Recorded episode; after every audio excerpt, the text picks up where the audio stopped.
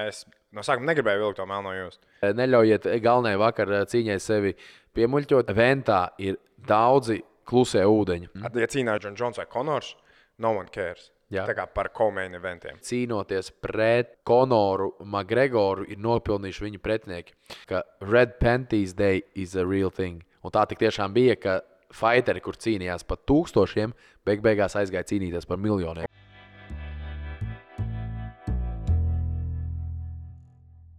Labdien, dāmas un kungi! Mēs esam atpakaļ, un Oktagons ir atpakaļ jūsu ausīs eh, sadarbībā ar Sinotīpu.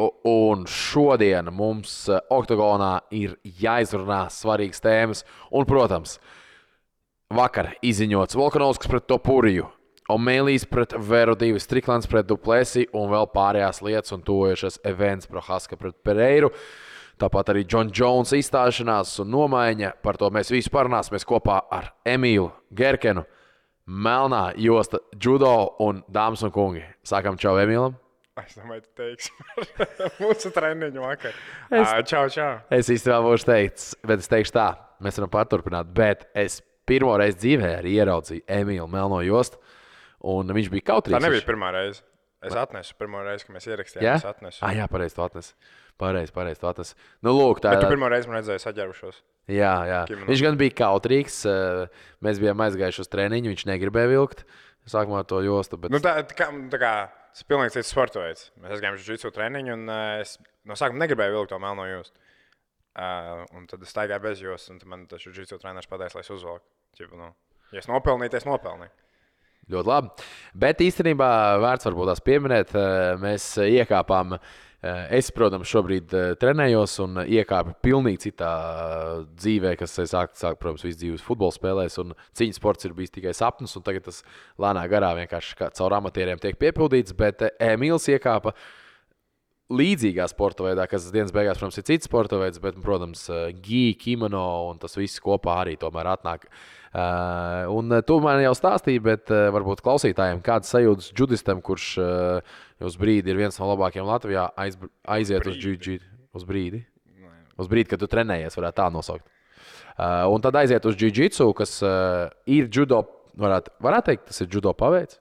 Džudžitsu ir radies no judo, jo viens brazīlis neatceros vārdu, kā radās džudžitsu. Viņš aizbrauca uz Japānu un viņš paternējās kopā ar tiem pirmotnējiem judistiem. Un tad viņš aizbrauca atpakaļ uz Brazīliju, un tad viņš kā paņēma tos pamatus no judo mm. un pārveidoja viņu par džudžitsu. Tā kā tas ir radies no judo, bet uh, kā jau droši vien ir tas viss Brazīļu kapoeira un viss tas tur ir tāds more flowy. Un, un, un, bet es pacīnījos, varēju just, ka pamati ir tie paši, bet viss cīņu stils ir. Nu, es, es pacīnījos ar vienu jiu-jitsu black belt, nu es neko nevarēju izdarīt.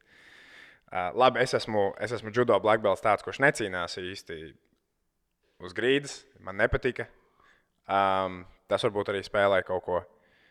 Bet es arī domāju, ja būtu kāds judis, kurš kā cīnās uz grīdas, viņš tāpat arī zaudētu. Jiu-jitsu man liekas, tas tomēr ir. ir. Es pieļauju, varētu būt līdzīgi kā uh, fut, futbols. Nu, lau, uh, Fut, futbols un futzāls. Ja? Jā, tā kā ja kaut kāds rītīgi labs tur uh, futbolists aiziet uz futbolu, Futzāli. futbolu. Futbols ir eh, tas eh, galda Galda galda futbols, jā, futbols. ok, jā. futzāli. Uz futzāli, jā. Tas arī ir. Nu, Protams. Ķīpē ir tas pats, bet tomēr, ja, ja tu esi profins vienā, tu Jā, jā. izliks to otru. Jā, Nē, nē, noteikti. citi. Un starp citu, tas, Basketbols un streetbols. tas switch-ups ir daudz noticis.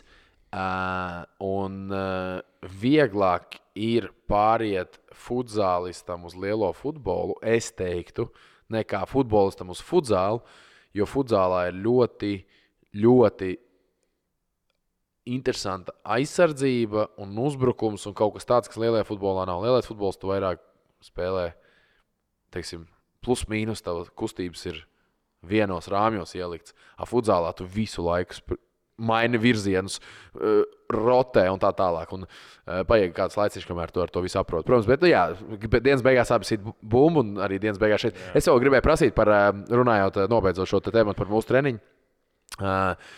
Tu teici, ko es īsti nesapratu, tu teici par uh, judis, kas vairāk. Kā judo sanāk, uh, ja tas galvenais mērķis ir nolikt uz muguras?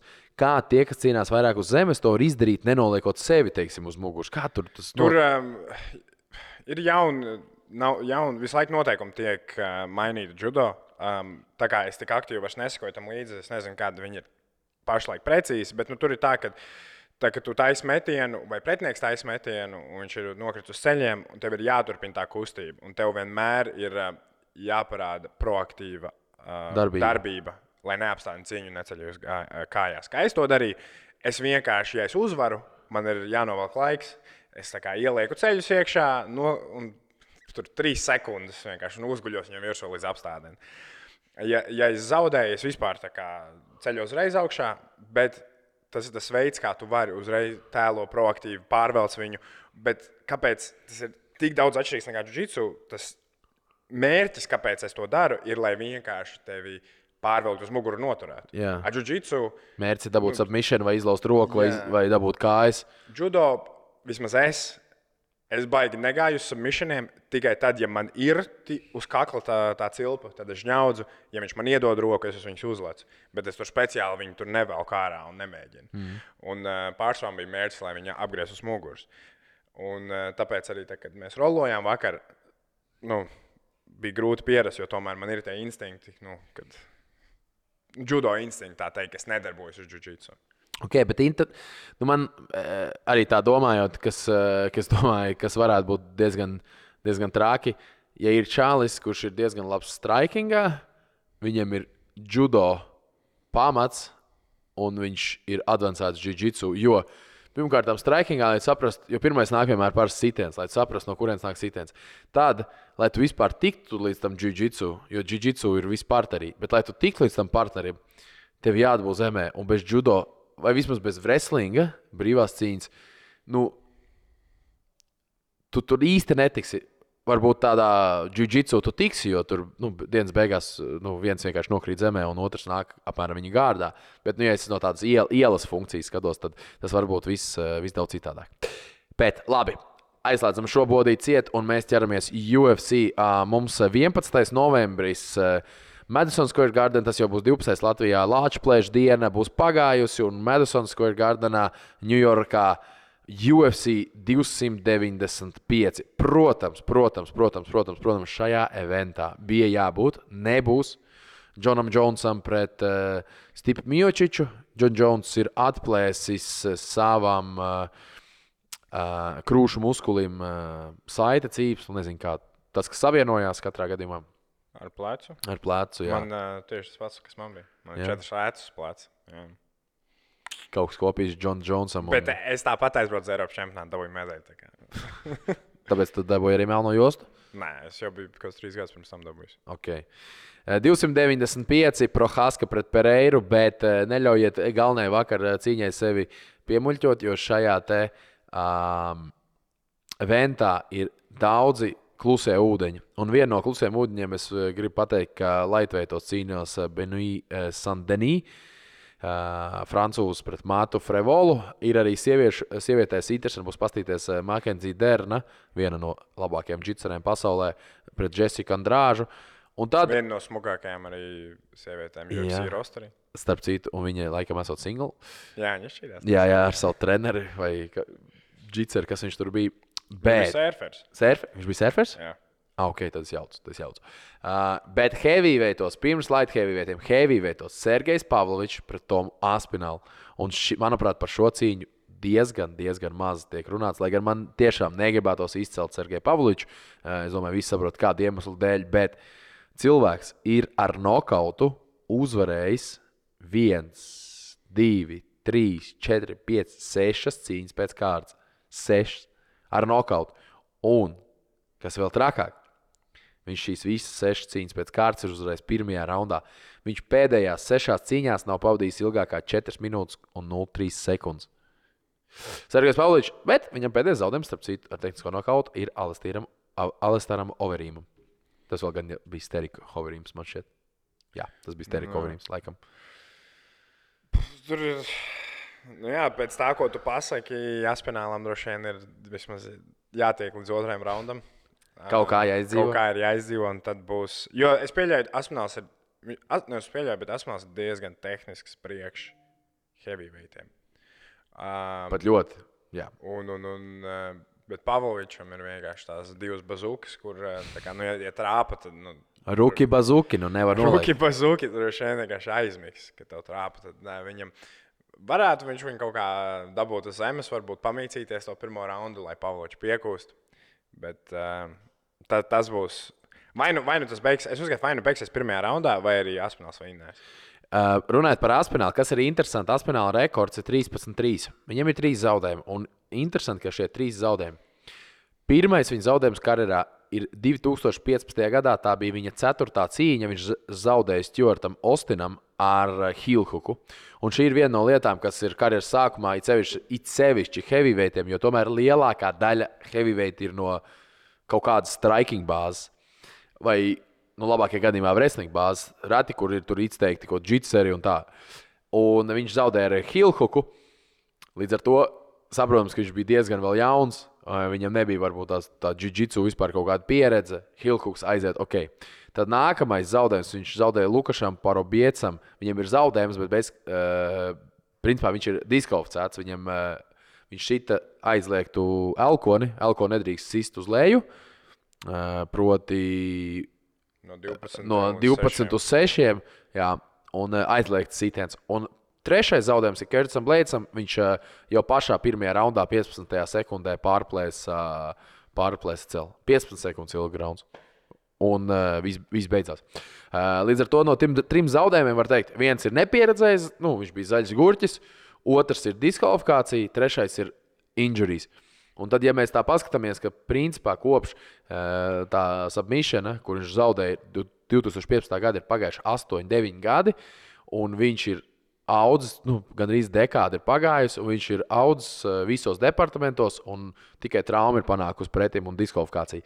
Tāpēc es teiktu, ka viņš būs ļoti nopietns pretinieks, un tāpēc man liekas, ka diezgan maz runāts. Es nekur neredzu, E ISPN, MMA, Twitter, nekur neredzu par šo cīņu, baigi runājot. Izvēlies Sinotip, reģistrējies un saņem 3 bezriska likmes 10 eiro vērtībā un 10% cashback līdz pat 100 eiro. Augstākie koeficienti uz sporta notikumiem, regulāri iespaidīgi bonusi, ātras laimestu izmaksas visu diennakti. Ienāc Sinotip LV. Esi kopā ar uzvarētājiem! Tāpēc, ka varbūt viss tas build-ups bija pirms uh, John Jones mm. satraumējās, viss bija ar viņu, un uz tā fona visas, pā... pat Pereira cīņa netika izrunāta. Ja, ja cīnās John Jones vai Konors Makgregors vai Habibs, visas pārējās, Habibs jau vairs nē, bet nu, visas pārējās cīņas tur uh, nestāv klāt. Kaut vai ja cīnījās Islāms vai Volks vai kas. Tāpat runāja par Komeinu arī. Mm. Ja cīnās John Jones, pašā John Jones vai Konors, no one cares. Jā. Tā kā par Komeinu eventiem. Uh, un tad John Jones satraumējās, un tad sāka pušot uh, Pereira un Poreska. Pores, jā. Prohaska. Prohaska, sorry. Um, un tad kaut kā droši vien palika cik nu divas nedēļas, lai kā mēģinātu vispār, ah, ja kas cīnās arī Reku Pavlovičs. Un, un, un, Jā. Un tu jau pareizi iegāji tajā sliedītājā, Light Heavyweightos Irijas Prohaska pret Aleksu Pereiru. Un, protams, Pereira atcerēsimies zaudējums uh, Izijam, Adesaņam. Un šobrīd uh, īstenībā nav zināms, kur ir pats Izijas, bet pēc tam uzvara pret Jānu Blahoviču, uzvara ar split decision. Diezgan līdzīga cīņa, bet jāatcerās to, ka tā cīņa. Viņam bija debija Light Heavyweightos, un tā bija trīs raundu cīņa. Un eh, šī, protams, arī Light Heavyweight cīņa, Light Heavyweight uh, pret Jiriju Pro, uh, Prohāsku. Un Prohāska bija principā čels, kuram vajadzēja būt čempionam, bet uh, traumas dēļ viņš uh, atdeva savu vakanto jostu. Viņš uzvarēja tad Gloveru Tešēru. Uh, atceramies, arī ar Nekiju Čauku uzvarēja Gloveru Tešēru. Vēlreiz atgādināšu, viņš ar submission piebeidza vienu no labākajiem uh, kas ir šīs divīzijas. treneris. Jā, un viņš vienkārši vakantoja, beigās josta, protams, nonāca pie Džamala Hīla. Nu, lūk, un tas šobrīd nozīmē to, ka skatoties uz šo eventu, ir interesants cīņas, bet es starp citu vēl nesen, nesen uh, nu, John, runājot par to, ka Jones ir izkrits. Ka visi tik ļoti gaidīja John Jones, John Jones, John Jones. Es nesen skatījos statistiku, uh, cik ļoti cīnoties pret uh, Konoru Makgregoru ir nopelnījuši viņa pretinieki. Neits Dies aizgāja no 20,000 cīņas uz nākamo cīņu, kur viņam samaksāja pusotru miljonu. Un, un tur vēl bija, tur bija pieminēts Edijs Alvarez, tur bija pieminēts Habibs Nurmagomedovs un tā tālāk. E, arī tas pats Dustins Porjē. Un un tur bija smieklīgs komentārs, ka Red Panties Day is a real thing. Un tā tiešām bija, ka fighteri, kur cīnījās par tūkstošiem, beig beigās aizgāja cīnīties par miljoniem. Un viņi arī turpina, protams, ne par tik lielām naudas summām, bet tik un tā daudz lielākām nekā bija pirms tam, jo tas konora efekts nu, ir ļoti liels. Un uh, viņš pa lielam, es sapratis, strādā tikai tad, ja viņi uzbildo faitu, arī ja otrs to palīdz darīt. Jo, piemēram, no Cowboys. Ja, nu, tas, presers bija boring. Nu, jā, Konors bija neizgājis. Nevienam nepatīk, kad Konors ir nais. Uh, un, uh, labi, Cowboys tur retairojās īsi pēc tam. Tā, tā vispār bija bet- interesanta bet, līkne. Sākot no izziņošanas pret Kauboju, līdz cīņai un uzvarai pret Kauboju, un līdz Dustina Porjē cīņai. Tas bija tas periods, kad mēs, ne, mēs ieraudzījām jaunu Konoru. Konoru mīļu. Bet tā tad- atkal. Bet tā, Your wife's in my DMs. ne, tā jau bija otrā cīņa. Nu, jā, jā, jā, Pirmajā cīņā jau. viņš tika izrubīts, un tad jau, un tad jau tālāk. Okay. Um, skatoties uz šo eventu, ir interesants jautājums, kā izskatīsies Jurijs par Haska, jo tomēr ir pagājis laiks. uh, Bija, Kas viņam bija pa traumu? Um, Uh, plecs, plecs man, es atceros, man šeit bija plecs, kaut kas sataitā, sataipots. Man šķiet, ka plecs. Uh, tad būs interesanti paskatīties, kā viņš izskatīsies. Tomēr uh, vīrs, kurš uh, ienāca arī ar tādu, nu, varētu teikt, uh, nu, tipa haju. Haju UFC un uh, no, atnāca no Rīzina. Un uh, UFC ir aizvadījis vien trīs cīņas. Tas arī jāpiemina. Volkans Osdemirs, Dominiks Reis un Glovers Tešēra. Un uh, Visi gribēja redzēt mani, ieskaitot īstenībā Jānu pret Iriju. Jānu pret Jiriju. Un Es, Es gribēju, negribēju. es gribēju, Man liekas, Jānis laiks ir beidzies. Nu, es gribēju tajā, tā, Lēnām. kad um, es gribēju, tā, kad uh, Jirijs tikko dabūja jostu. Okay. Nākošā cīņa tur vajadzēja būt Jirijam pret Jānu, un tad Jirijs satraumējās. Un tajā brīdī tur, man liekas, būtu ļoti, ļoti interesanti. Jo man viņi ir ļoti līdzīgi fighteri. Un tad vakantu uztaisīja un. Džamals Hills uzreiz. Okay. Uh, tas par nākamo eventu, bet mums ir jāparunājās. Mums ir uh, izziņots, uh, mums bija doma vakar ierakstīt, bet mēs vakar neierakstījām. Mēs ierakstām uh, šodien uh, un Otrdienā. otrdienā, un mēs jau zinām šīs trīs, es jau pieminēju. Un tad ejam cauri visam. Mums vēl jāpiemina, ka Edvards uh, cīnīsies pret Covingtonu. Tas ir UFC 296, tas ir 16. decembris. Un ar 16. decembri noslēgsies arī UFC sezona, ja varētu tā teikt, jo tad būs atkal mēneša pauze.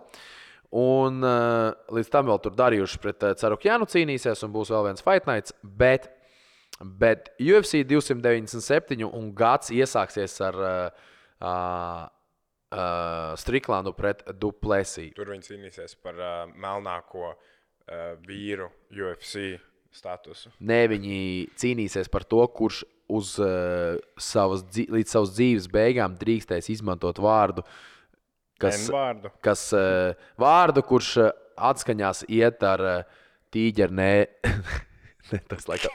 Es gandrīz pateicu. Tīģeru, Ar Digeru. klēģers. Goldigger. Goldigers, jā. Nu, viņš, tas, kurš uzvarēs, tas varēs izmantot šo vārdu, jo mēs zinām, ka abiem diviem ir tāda vēsture eh, tieši saistībā ar šo tē tēmu.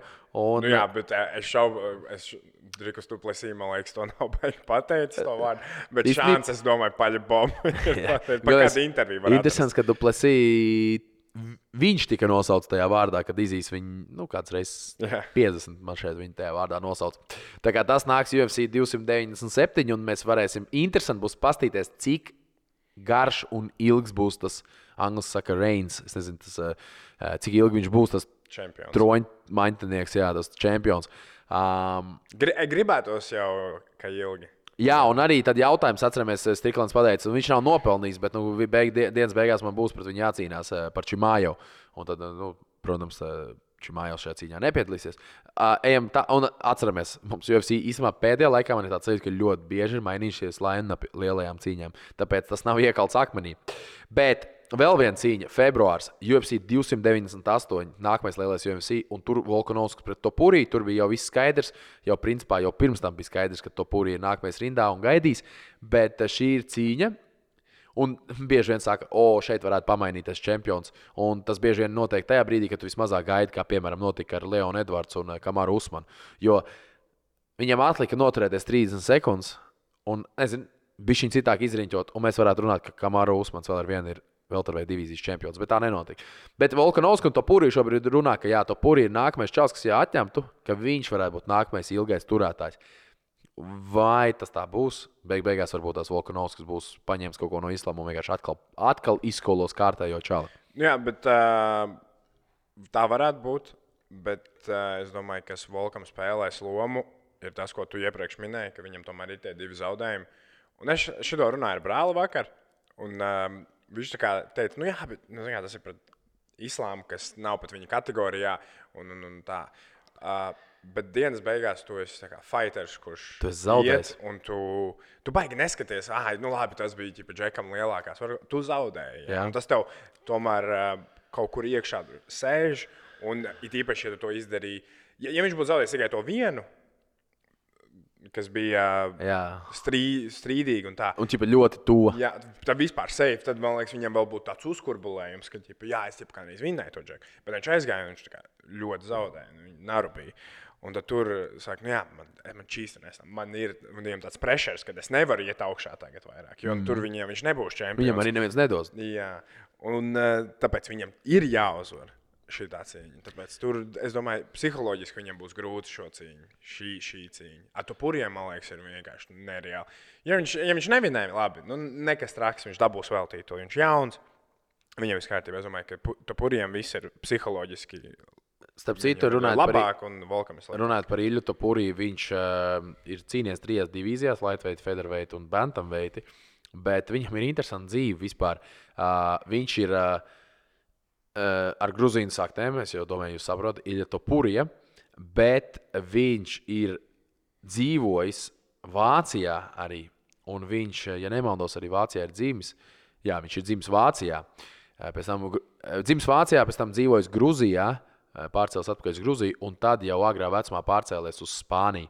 Un um, kā varētu runāt par kaut kādu integrēšanos, ko varbūt citi imigranti nav izdarījuši, bet viņš ir pilnībā integrējies īstenībā Spānijas kultūrā, Spānijā. Nu, ok, viņam ir savs saknes tur, Viņam arī Grūzijā. tādi spā, spāniski tetovējumi. Jā, jā. un- un tā. Un viņš īstenībā Sergio, uz pagājušo cīņu, uh, kur Sergio cīnījās Ramos. Sergio Ramos, bija ieradies uh, šī brīža Sevijas uh, futbolists un uh, viens no visu laiku labākajiem Spānijas aizsargiem un, un pasaules aizsargiem. Un, uh, viņam, es, es viņam sekoju arī profilu, viņš tāds ļoti spānisks. Man liekas, ka viņš varētu būt uh, mācība citiem, kas ir iesakņojušies tur, nu, citās savās valstīs, kas varbūt neimigrējās, neintegrējās pēc imigrācijas tā, bet viņš to ir izdarījis.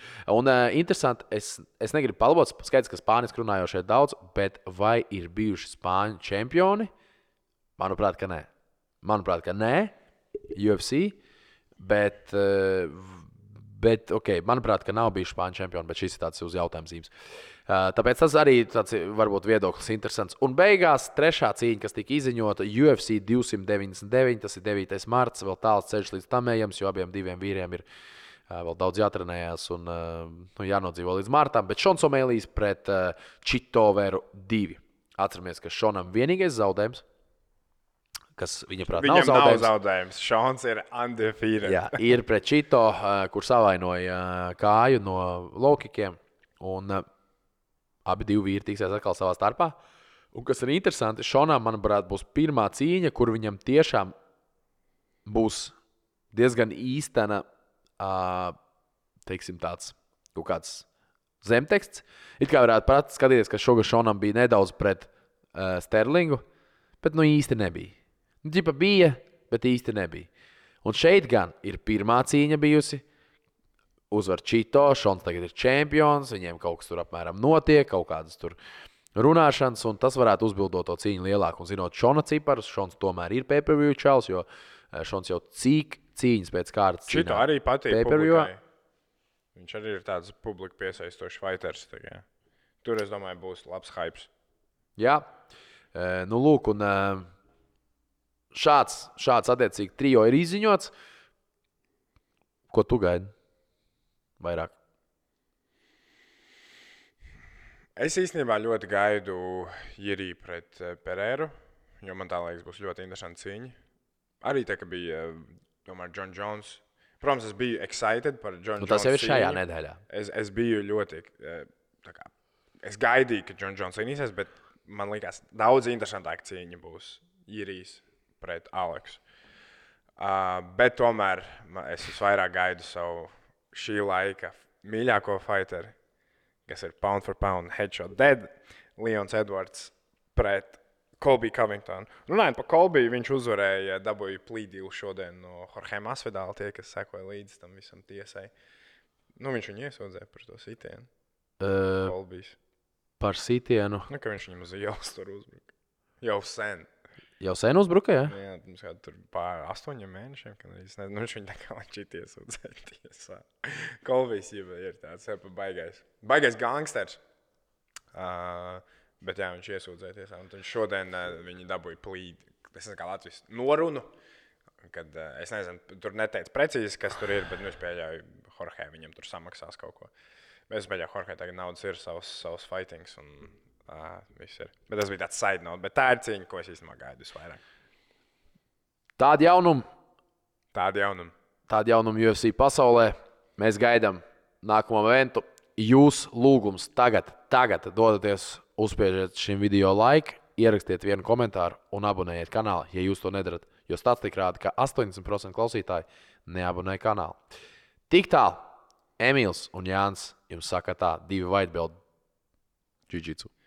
Teiks līdz mūža galam šo. Atā! Atā.